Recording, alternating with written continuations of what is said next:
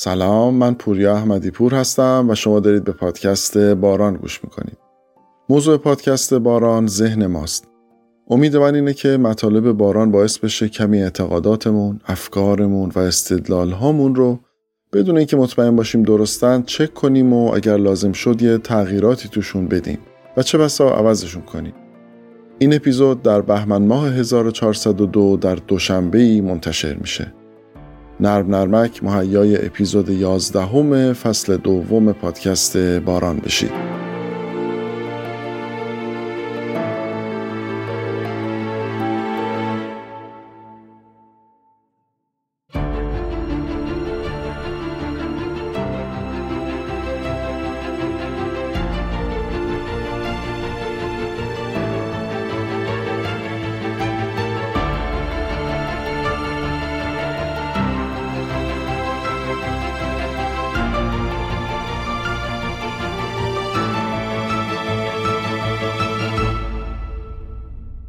تو اپیزود قبل دیدیم که ما انگار خیلی توی در نظر گرفتن زمان و اثر زمان در احساسمون با آینده اوضاع جالبی نداریم. در واقع خیلی هم ماشاءالله افتضاحی مثل این که گیلبرت اینجوری ادامه میده که توی یه تحقیق به شرکت کننده ها گفتن که کدوم روش حقوق گرفتن رو ترجیح می‌دید. سال اول 200 میلیون، سال دوم 250 میلیون و سال سوم 300 میلیون. این یه روش روش دومم این باشه که سال اول 350 میلیون، سال دوم 280 و سال سوم 190 میلیون. خب شما اگر جمع کنید این عددا رو با هم روش دوم مبلغ بیشتری میشه. منتها بدی مجموعه دوم اینه که هر سال حقوقتون کمتر میشه و شرکت کننده ها هم به همین دلیل رفتن سراغ پکیج اول. البته خب اگه این آزمایش رو احتمالا تو ایران انجام بدن هممون میریم سراغ پکیج دوم چون اونقدر تورم زیاده که ما دلمون می‌خواد زودتر پولمون رو بدن و باش خلاصه یه چیزی بخریم. بماند. خب چرا شرکت کننده های این تحقیق انقدر به کلمه کاهش حساسیت نشون دادن؟ انگار بزرگی مبالغ انقدری براشون مهم نبود که کم و زیاد شدن حقوق سالانشون یه ویژگی جالبی که مغز ما داره اینه که خیلی به بزرگی اعداد حساسیت نشون نمیده. اما به مقدار تغییری که اون عدد می‌کنه نشون میده. حالا فارسیش چی میشه؟ فرض کنید من چشای شما رو میبندم و ازتون می‌خوام که یه استوانه چوبی رو توی دستتون نگه دارید. بعد یه بسته ده عددی آدامس رو می‌ذارم روش. شما از کجا متوجه میشید که آیا من این بسته رو گذاشتم یا نه؟ موافقید که به وزن اون استوانه ربط داره؟ اگه استوانه سبک باشه خب شما متوجه میشید. اما اگه استوانه ده کیلو باشه احتمالا متوجه نخواهید شد. آیا میشه گفت ذهن ما 200 گرم رو نمی‌فهمه؟ خب اینطور نیست دیگه. این داستان فقط محدود به ویژگی های فیزیکی مثل وزن و روشنایی و بلندی صدا و اینا نیست. مغز ما با مفاهیم انتظایی و ذهنی هم این داستان رو داره. چطور؟ فرض کنید ما می‌خوایم یه گوشی موبایل بخریم. اگه بدونیم جردن میدن 50 میلیون جمهوری میدن 45 میلیون شاید 99 درصد ماها میریم جمهوری می‌خریم. بالاخره 5 تومن اختلاف مبلغ دیگه. اما اگر بخوایم ماشین بخریم بدونیم جردن میدن 1 و 550 جمهوری میدن 1 و 545 خیلی بعیده پاشیم بریم جمهوری به خاطر 5 میلیون تومن. در هر دو مورد اختلاف معامله سر 5 میلیون تومن دیگه درسته؟ اما چون اختلاف سود رو با پول اصلی که می‌خوایم پرداخت کنیم میسنجیم سر موبایل فکر نمی کنیم ناچیزه. ولی سر ماشین میگیم بابا خجالت بکش خرید میلیاردی داری می‌کنی خاطر پنج تومن. این رفتاری که از رفتارهای عجیب ماست واقعا. چون من در هر وضعیت مالی که باشم یا پنج میلیون تومن برام پول خورده یا برام مهمه دیگه. و عجیبه که بر حسب معامله ای که دارم می‌کنم می‌تونه اهمیتش برام فرق کنه. و ما چقدر چوب این سبک تحلیلامون رو خوردیم.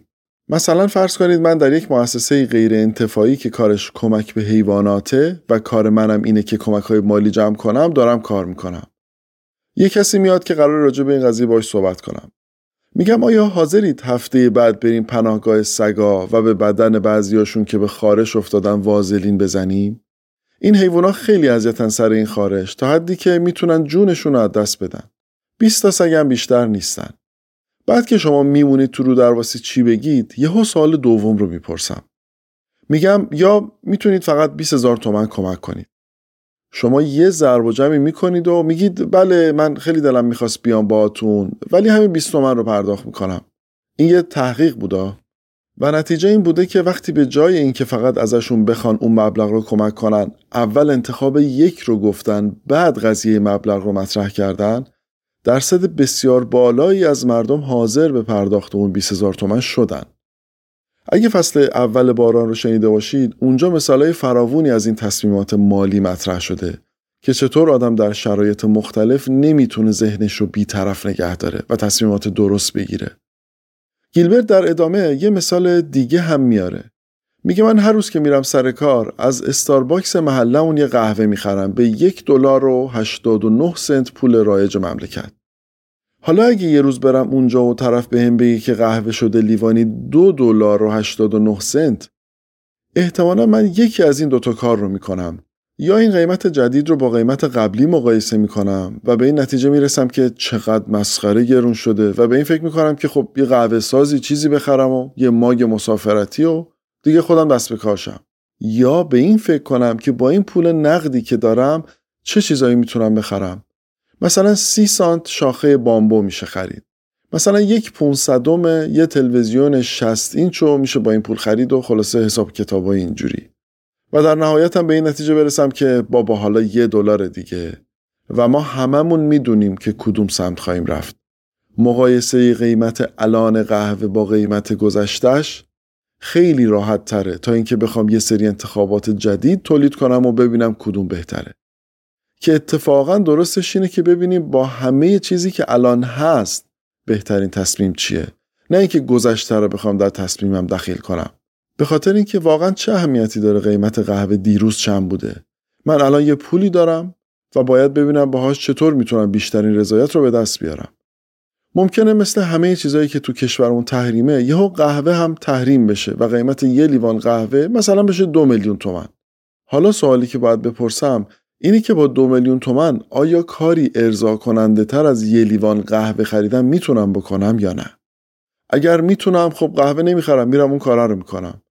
اگه نمی‌تونم که خب دو میلیون میدم یه لیوان قهوه می‌خرم دیگه. این حقیقت که به یاد آوردن گذشته خیلی راحت تر از خلق کردن انتخاب جدید هست باعث میشه ما خیلی تصمیمات عجیبی تو زندگیمون بگیریم. مثلا توی تحقیقی دو تا option به شرکت کننده ها پیشنهاد کردن. یکی یه package مسافرتی بود که 600 دلار بوده و الان شده 500 دلار و اون یکی یه package مسافرتی بوده که الان 400 دلاره ولی دیروز بوده 300 دلار. حتما حدس می‌زنین اکثرا کدوم package رو انتخاب کردن. اون 500 دلاریه رو. آخه 100 دلار آف خورده دیگه و بسیار آزمایشات دیگه انجام دادن و دیدن که آدمیزاد معاملات بد رو که الان خوب شده انجام میده. ولی معاملات بینظیر رو که قبلا بینظیر تر هم بوده انجام نمیده. حس کردین؟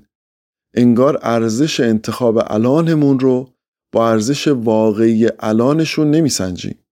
ارزش گذشته اون انتخابات رو هم دخیل می‌کنیم. انگار ارزش کالایی که گذشته ای ازشون می‌دونیم رو یه جور دیگه ارزیابی می‌کنیم.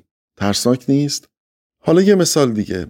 فرض کنید شما یه بلیت کنسرت دارید به ارزش 500 هزار تومن و 500 هزار تومن هم پول تو جیبتون دارین. وقتی می‌رسیم به سالن کنسرت می‌بینید بلیتتون رو گم کردید. آیا اون 500 تومن رو می‌دید دوباره بلیت بخرید؟ خب حالا یه سوال دیگه. حالا فرض کنید بلیت کنسرت ندارید. توی هر جیبتون هم 500 هزار تومن پول دارید. تصمیم می‌گیرید برید کنسرت. می‌رسید دم سالن کنسرت می‌بینید که یه جیبتون رو زدن. آیا با 500 تومن باقی مانده بلیت می‌خرید؟ حس کردید فرقش رو؟ اگه حس نکردید فرقش رو یه خورده دوباره به دوتا حالت فکر کنید. ببینید هر کدوم از این دو اتفاق چه تاثیر متفاوتی در روش تصمیم گیریتون داره. اکثر مردم وقتی بلیت کنسرتشون رو از دست میدن دوباره سختشون رو بلیت بخرن. ولی اگه معادل همون بلیت کنسرت پول از دست بدن بلیت کنسرت رو می‌خرن. کانمن اسم این اتفاق رو گذاشته بود حسابهای ذهنی یادتونه؟ حالا بیاید خورده دقیق شیم توی این مثال. توی هر دوتا مثال ما یه میلیون پول داشتیم 500 تومنش رو از دست دادیم. تو یکیش یه بلیت 500 داشتیم و 500 تومن. تو یکیش دو تا 500 تومن داشتیم. ولی احساس و برخوردمون تو این دوتا مثال یکی نبود. وقتی جیبمون رو زدن و حالا باید تصمیم می گرفتیم که بلیت کنسرت بخریم یا نه با من باشید. وقتی یه جیبمون رو زدن و حالا قرار بلیت کنسرت بخریم این بلیت هیچ گذشته ای نداره درسته؟ بنابراین سوال ذهن میشه که 500 بدم بلیت بخرم؟ حال میده یا بدم چیز دیگه بخرم؟ اما وقتی بلیتمون رو می‌زنن و می‌خوایم دوباره بلیت بخریم حالا دیگه بلیت کنسرت گذشته داره. حالا دیگه اسم می‌کنیم یعنی یه تومن بدم برای این کنسرت؟ و چقدر و چقدر ما اینطوری یه سری کارایی رو که نباید کردیم و یه سری کارایی رو که باید نکردیم.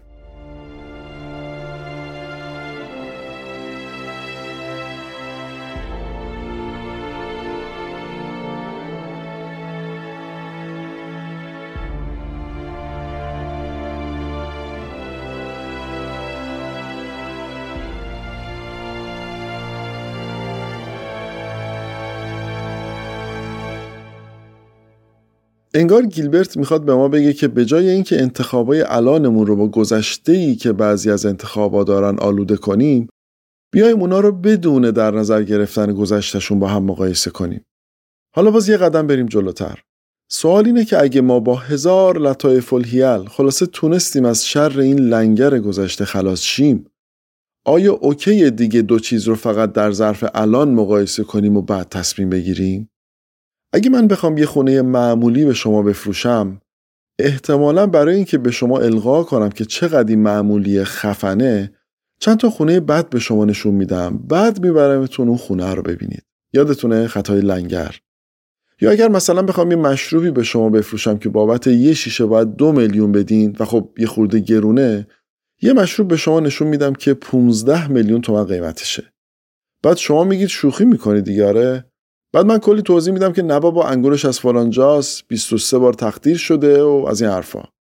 و در نهایت به شما میگم که البته یه دو میلیونی هم دارم. بذار ببینم چیزی ازش مونده. این دفعه لنگر رو برعکس استفاده کردم. 15 میلیونیه رو گفتم که دو میلیون در نظر شما خیلی هم زیاد نیاد. توی هر دو مثال خونه و مشروب مقایسه ای که شما دارید می‌کنید بغل به بغل دیگه. یعنی انتخابا کنار هم هست بدون هیچ گذشته بنابراین مقایسات بغل به بغلمون هم می‌تونه آلوده اینطور کچفکریا بشه. توی یه تحقیق اومدن یه برگه ای به پزشکا دادن که توضیحات یه دارو توش نوشته شده بود. بعد اینکه خوندنش ازشون پرسیدن که آیا این دارو رو برای بیمارانی که آرتروز دارن نسخه می‌کنین؟ 28 درصدشون گفتن خیر. با یه گروه دیگه از پزشکا هم همین کارو کردن. منتها این بار توضیحات دو تا دارو رو بهشون نشون دادن. و این بار سوالی بود که کدوم رو نسخه می‌کنن. این بار 48 درصد تصمیم گرفتن که هیچ کدوم رو نسخه نکنن. انگار بررسی دو دارو که یه جورایی یه تاثیر رو روی بیمار داره باعث شد که دکترها کلا بیخیال داستان شن. احتمالا دفعه بعدی که بین دیدن دو تا فیلم تو سینما مردد بودیم و در نهایت تصمیم گرفتیم که بریم خونه و دور هم فرندز ببینیم بیشتر حس خواهیم کرد که چرا دکترها دچار چنین اشتباهی شدن. شما خرید کردنامون رو ببینید. من که توش افتضاحم واقعا. خریدم رو که باید تو نیم ساعت انجام بدم یهو می‌بینم سه ساعت هید دارم بررسی می‌کنم. حالا چه حضوری چه آنلاین. مثلا می‌خوام دوربین بخرم. خب آدم از دوربین چی می‌خواد؟ حداقل برای منی که این کار نیستم کیفیت بالاش تو گرفتن عکس و فیلم و حافظه خوب و زوم به قاعده و باتری خوب نگه داره و لنز optical بهش بخوره و اینا. بعد شروع می‌کنم به گشتن تو اینترنت و بقیه ماجرا رو احتمالا می‌تونید حدس بزنید. می‌بینم چقدر چیز میز داره دوربین چقدر انواع و اقسام داره. بعضی دوربینا انقدر می‌تونن کوچیک و سبک باشن که اصلا تعریف منو از دوربین تغییر میدن. بعد از یک ساعت تحقیق می‌بینم option ایی الان برام مهم شده که تا یک ساعت پیش اصلا نمی‌دونستم دوربین چنین قابلیت هایی هم داره. بعد دیگه واویلا میشه دیگه چون وقتی که شروع کردم پنج تا option برام مهم بودن الان شدن چارده تا حالا دلم دوربینی می‌خواد که حداقل این چارده تا option رو دیگه داشته باشه دیگه که هیچ دوربینی هم نداره حالا دیگه خرید هیچ دوربینی خوشحالم نمی‌کنه. چون حالا از همه ویژگی ها خبر دارم. ما وقتی انتخابامون رو بغل به بغل مقایسه می‌کنیم side by side مقایسه می‌کنیم مثل دو تا تلویزیونی که کنار هم نصب شدن به همه ویژگی های همه انتخاب ها توجه می‌کنیم و امان از همه ویژگی ها توی یه تحقیق اومدن به یه گروه گفتن که dictionary خیلی آبرومندی داریم که ده هزار تا لغت هم داره. چقدر حاضرید بالاش پول بدید؟ dictionary هم dictionary خیلی نویی بود و اینا. به طور متوسط عدده شد 24 دلار. به یه گروه دیگه همه دیکشنری دیگه پیشنهاد دادن که جلدش پاره شده بود ولی 20 هزار تا لغت داشت متوسط قیمت پیشنهادی اونا برای خرید شد 20 دلار یعنی دیکشنری نوعی که کمتر لغت داشت ارزشمندتر شد در نظر شرکت کننده ها. به گروه سوم اومدن هر دوتا دیکشنری رو معرفی کردن و گفتن کدوم و چند می‌خرید. قیمت پیشنهادی دیکشنری ده هزار تاییه شد 19 دلار دیکشنری 20 هزار تاییه شد 27 دلار. حالا جلد پارهه انگار ارزشمندتر شده. انگار به صورت انفرادی جذابیت دیکشنری مهمتر بوده. اما وقتی کنار هم گذاشتنشون رو بغل به بغل مقایسه کردن اهمیت تعداد لغات رو ظاهرا بیشتر دونستن تا زیبایی و جلد سالم و اینا. خب حالا بیاید برگردیم سر داستان خودمون. اینایی که گفته شد چه ربطی به توانمندی ما در تصور کردن احساسمون در آینده داره؟ خب ما اینجا الان چند تا حقیقت داریم دیگه. ارزش با مقایسه کردن دو تا چیز تعیین میشه. این یک.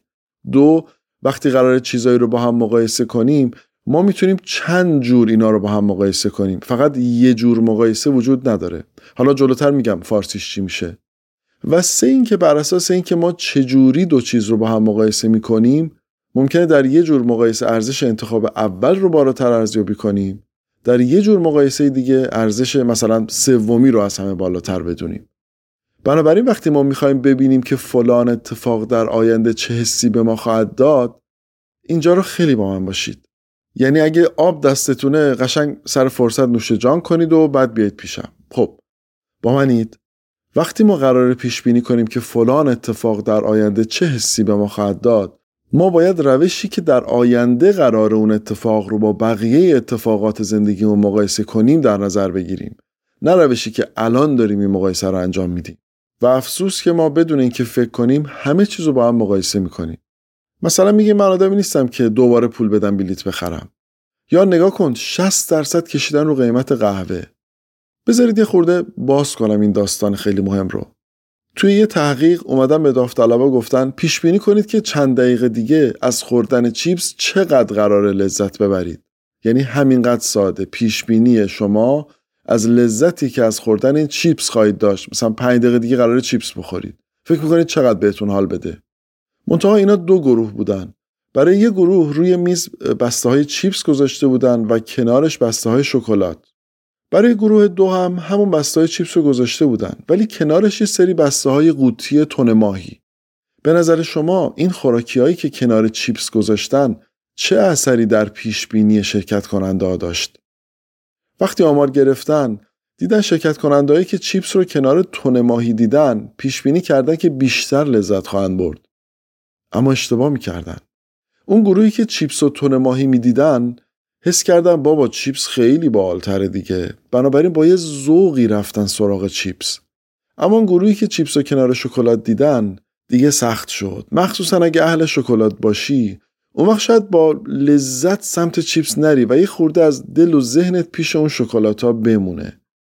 خب تا اینجا به نظر معقول میاد که چنین پیش بینی کردن. اما چرا در لحظه خوردن اعتراف کردن که اشتباه کردن؟ چون وقتی داشتن چیپس میخوردن دیگه اینکه رومیز شکلات بود یا تون ماهی اثری در لذت چیپس خوردنشون نداشت. یعنی ما آدما در پیشبینی لذتمون از چیپس خوردن هم خیلی موفق نیستیم. ما جوری که الان انتخاب های آیندهمون رو مقایسه می‌کنیم با جوری که در آینده اون انتخابات رو مقایسه می‌کنیم می‌تونه فرق داشته باشه. و این فرق می‌تونه حال ما رو بگیره. میریم یه اسپیکر معمولی برای خونمون بخریم. بعد یه اسپیکر هیولا می‌بینیم که عجب خفن این. صداش انقدر ما رو می‌گیره که می‌خریم.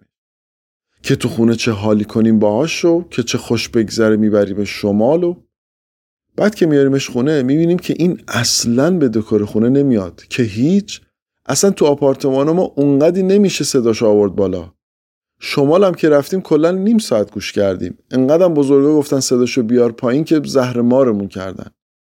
مجردی هم که رفتیم همسایه زنگ زد 110 انگار باز اون مقایسه ای که روز خرید انجام دادیم با اون مقایسه ای که بعدا در عمل باهاش روبرو شدیم یکی نبود. من ندانستم از اول که تو بی مهر و وفایی عهد نابستن از آن به که ببندی و نپایی. دوستان عیب کنندم که چرا دل به تو دادم. باید اول به تو گفتن که چنین خوب چرایی. حالا توی این بیت برعکس مثال اسپیکر رو ببینید. اونجا فکر می‌کردیم خوب میشه اونقدی هم خوب نشد. حالا اینجا فکر می‌کردیم خوب میشه عالی شد. گفته بودم چو بیایی غم دل با تو بگویم. چه بگویم که غم از دل برود چون تو بیایی.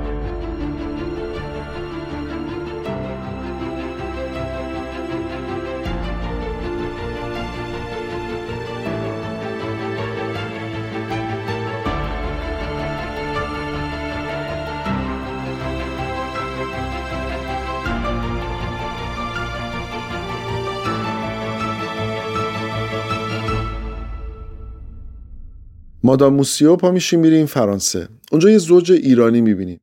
ما هم بنزه کافی از فرانسوی متنفر به خاطر اینکه فرانسوی از ما متنفرن به خاطر اینکه فرانسوی صحبت نمی کنیم و از ما متنفرتر میشن وقتی تلاش می‌کنیم فرانسوی صحبت کنیم.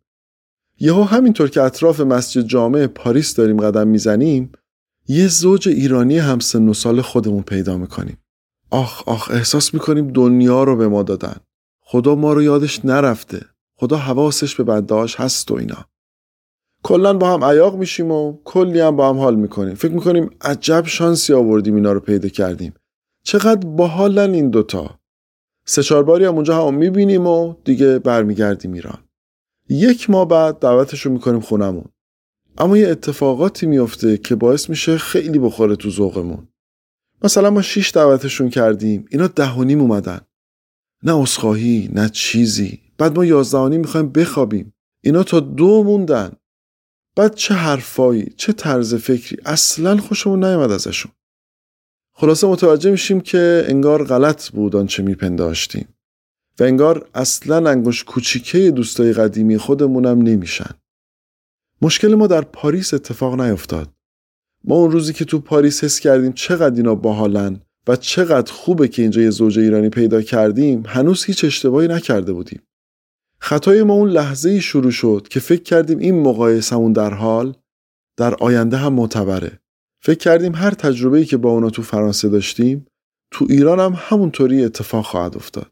به همین دلیله که برای اکثر ماها پیش اومده که در لحظه خرید بعضی چیزا خیلی ذوق داریم. ولی یه کوچولو که میگذره می‌بینیم اونقدر هم که فکر می‌کردیم باحال نیست. یکی دیگه از مثالهایی که گیلبرت می‌زنه رو کانمن مفصل توضیح داده. اثر بهرهمندی یادتونه؟ می‌گفت ما چیزی رو که مالکش هستیم ارزشمندتر از ارزش واقعیش ارزیابی می‌کنیم. این بخش کتاب رو داشتم می‌خونم یاد خودم افتادم. سال 82 یه سیلوی آلبالویی خریده بودم خیلی تمیز بود. دوازه هزار تا بیشتر نرفته بود. خریدمش 9 تومن. وقتی چند سال بعد می‌خواستم ماشین رو عوض کنم خیلی طول کشید تا بفروشمش. قیمتی که من میذاشتم فقط قیمت ماشین نبود. قیمت حالی که من با این ماشین کرده بودم سفرهایی که باش رفته بودم علاقه که به رانندگی با این ماشین داشتم فرمون نرمش کولر محشرش صدای موتورش و خلاصه قیمت همه چیز رو اضافه کرده بودم. من اگه میفروختمش ناخداگاه احساس می‌کردم چیزی از دست دادم. قیمت این از دست دادن و حسرت رو هم کشیده بودم رو قیمت ماشین. بعد که ماشین رو فروختم مثلا 15 تومن قیمتش حالا خیلی یادم نیست. اگه چهار ماه بعد بهم به می‌گفتن حاضری 15 بدی همون ماشین رو بخری دیگه می‌رفتم تو فکر. انگار مقایساتی که اون موقع بین ارزش ماشین و ارزش 15 میلیون تومن می‌کردم الان یه طور دیگه شده. تو گویی الان وزنه 15 میلیون رو سنگین تر از وزنه سیلوی می‌دیدم. نکته که دلم می‌خواد اینجا خارج از کتاب یه تاکیدی روش بذارم اینه که ما نظرمون، احساسمون و افکارمون نسبت به از دست دادنها و به دست آوردنهامون عوض خواهد شد. یه بار دیگه بگم ما هر برداشتی که الان نسبت به شکست ها و پیروزی داریم هر برداشتی که نسبت به شکست ها و پیروزی های آیندهمون داریم عوض میشن. اولش میگی آخ این ویزای بیاد می‌بینی اومد و چیزی هم نشد. بعد میگه آخ این پاسپورت رو بگیرم فکر کن پاس آمریکایی پاست هم می‌گیری می‌بینی خیلی هم اتفاق عجیبی نیفتاد. آخ اگه ازدواج کنیم با فلانی چی میشه؟ می‌بینی که خیلی هم انگار چیزی نشد. موفقیت خوبه رشد خوبه. فقط دارم تلاش می‌کنم هممون رو دعوت کنم به این که انقدر به احساسی که در آینده خواهیم داشت دل ندیم دل نبندیم.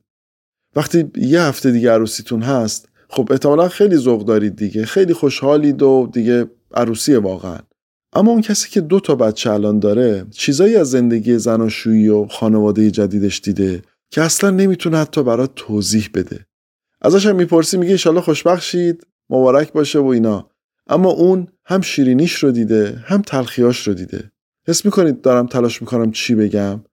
اینا اصلا به این معنی نیست که ازدواج اشتباه ذوق کردن اشتباه تلاش کردن اشتباه فکر می‌کنم هر چقدر ما کمتر مطمئن باشیم به حالمون از آینده کمتر غافل گیر میشیم. کمتر افسرده میشیم کمتر سرخورده میشیم. اینکه هی میگن تاریخ رو باید در ظرف زمان خودش قضاوت کرد و بررسی کرد دقیقا همین داستان دیگه. ما الان بهش میگیم نجات پرستی تبعیض جنسیتی تبعیض سنی. شاید اگر برگردیم دیویس سال پیش این مفاهیم اونقدرها هم شرماور نبوده. و ای بسا در جوامع اصلا خواستنی و ستودنی بوده. اونی که الان فکر می‌کنیم بهش ظلم می‌شد و بدبخت بوده و اینا خیلی هم شاید در زمانه خودش اینطوری فکر نمی‌کرده. فکر نمی‌کرده که بدبخت بوده. مثلا اینکه خانم نباید بیرون از خونه کار می‌کرده شاید یه جورایی مطلوب خود خانم هم بوده در اون دور و زمونه.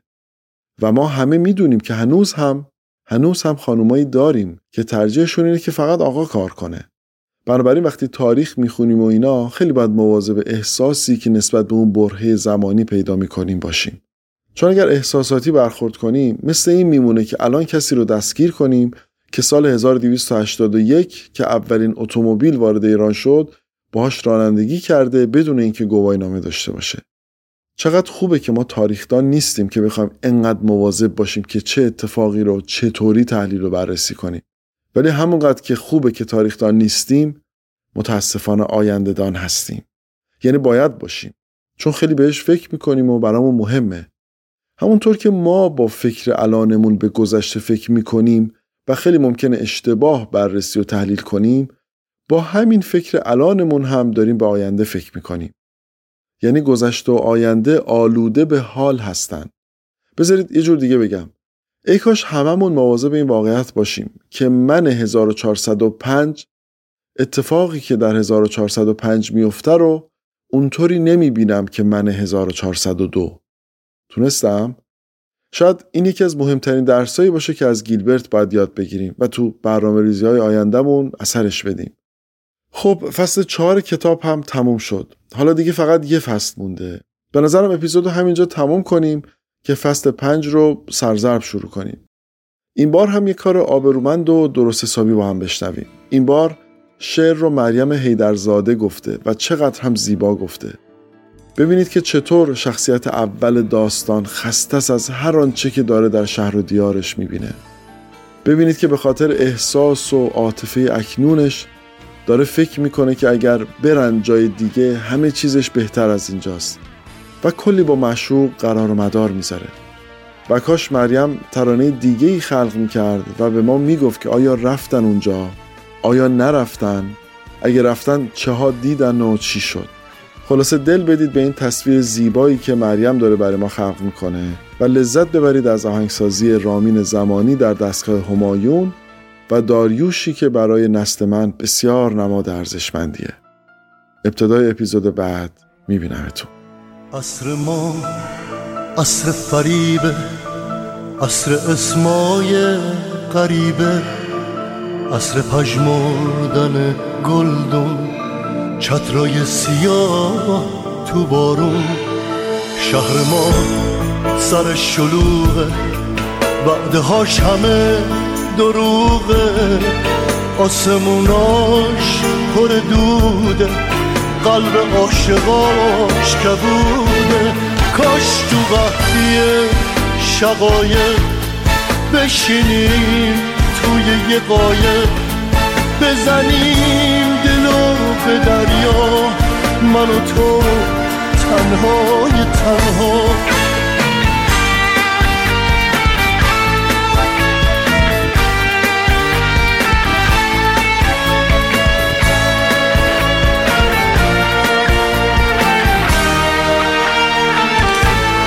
خونه هامون پر نرده پشت هر پنجره پرده قفصا پر پرنده لبای بدون خنده چشما خونه سواله مهربون شدن محاله نه برای عشق میلی نه کسی به فکر لیلی کاش تو وقتی شقایق بشینیم توی یه قایق بزنیم دلو به دریا.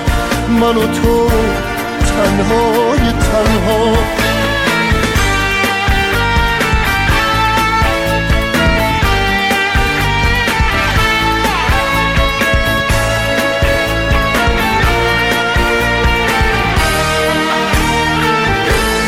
اونقدر میریم که ساحل از من و تو بشه قافل قایق و با هم میرونیم. اونجا تا ابد میمونیم. جایی که نه آسمونش نه صدای مردمونش نه غمش نه جنب و جوشش نه گلای گل فروشش مثل اینجا آهنی نیست مثل اینجا آهنی نیست. پس ببین یادت بمونه کسی هم اینو ندونه. زنده بودیم اگه فردا وعده ما لب دریا.